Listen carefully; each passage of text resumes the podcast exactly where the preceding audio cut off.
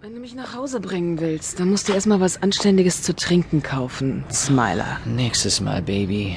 Ich bin gerade blank. Dann verpiss dich, Süßer. Das dunkelhäutige Mädchen trug einen grünen Hut, einen kurzen Rock und reinseitene Strümpfe.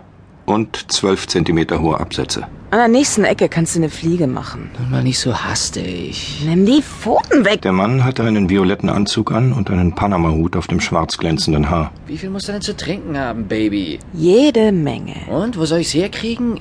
Ich bin pleite, ehrlich. Du hast doch Hände, oder nicht? Vielleicht hast du auch einen Revolver, Süßer. Du hast doch einen. Ja, aber keine Patronen. Das wissen doch die Angeber da drüben auf der Central Avenue nicht. Sag mal, spinnst du? Der Mann im violetten Anzug blieb stehen und sah die Straße hinunter.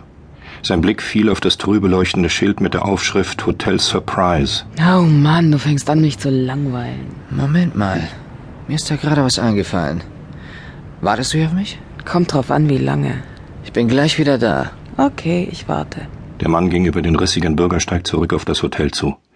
Er öffnete die Glastür und zwängte sich an den braunen Holzstühlen vorbei, die an der Wand des schmalen Vorraums aufgereiht standen. Der kahlköpfige Neger hinter dem Empfangstisch fingerte an seiner Krawatte herum. Hallo, Doc. Der Typ mit der heiseren Stimme, ist er noch hier? Was für ein Typ? Der Kerl, der gestern beim Würfeln abgesahnt hat.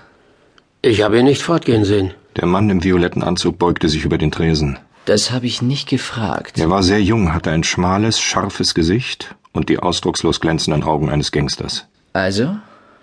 Ja, er ist noch da. Und? Immer noch blau? Nehme ich an. Zimmer 349, stimmt's? Du warst doch oben, oder nicht? Ja, der hat mich ausgenommen, bis auf den letzten Cent. Verschwinde, Smiler, ja? Sowas wollen wir ja nicht. Wir sind kein Central Avenue Bums. Hey, was hast du denn? Er ist mein Freund und ich bin blank. Er wird mir einen 20er leihen, kapiert? Aber Du kriegst die Hälfte ab. Na komm schon. Der Portier verschwand hinter einer Trennwand. Als er zurückkam, blickte er ängstlich zur Eingangstür. Dann ließ er den Hauptschlüssel in Smilers Hand gleiten. Halt die Augen auf, Doc. Solange ich oben bin. Der Schlüssel verschwand in der Jackentasche des violetten Anzugs. beeil dich. Manche Gäste kommen früh nach Hause und die Wände sind nicht sehr dick. Es war 7.15 Uhr. Der schwarze Bursche zeigte seine blitzenden Zähne und ging geschmeidig auf das halbdunkle Treppenhaus zu. Einen Fahrstuhl gab es nicht im Hotel Surprise.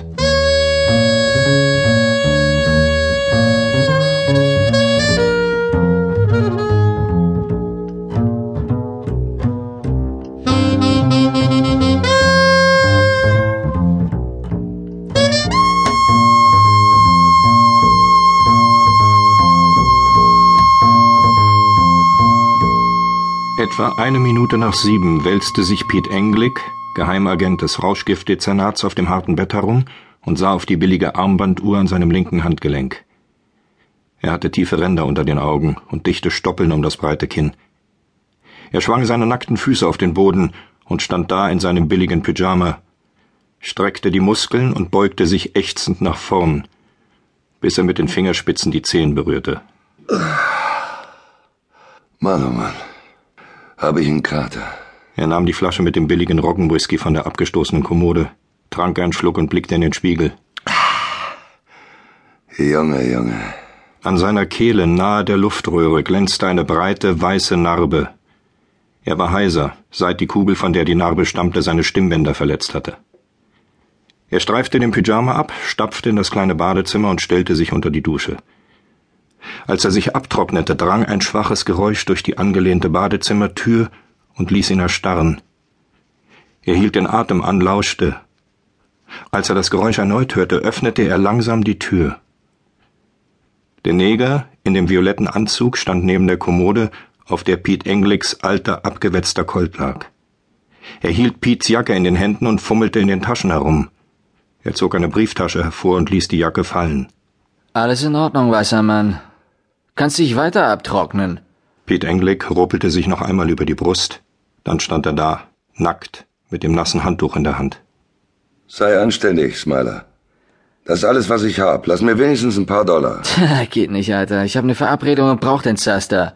Pete Englick trat einen kleinen Schritt vor und blieb mit einem blöden Grinsen vor der Mündung seines eigenen Colts stehen.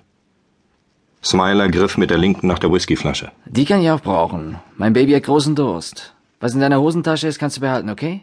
Pete Englick sprang zur Seite, über einen Meter weit.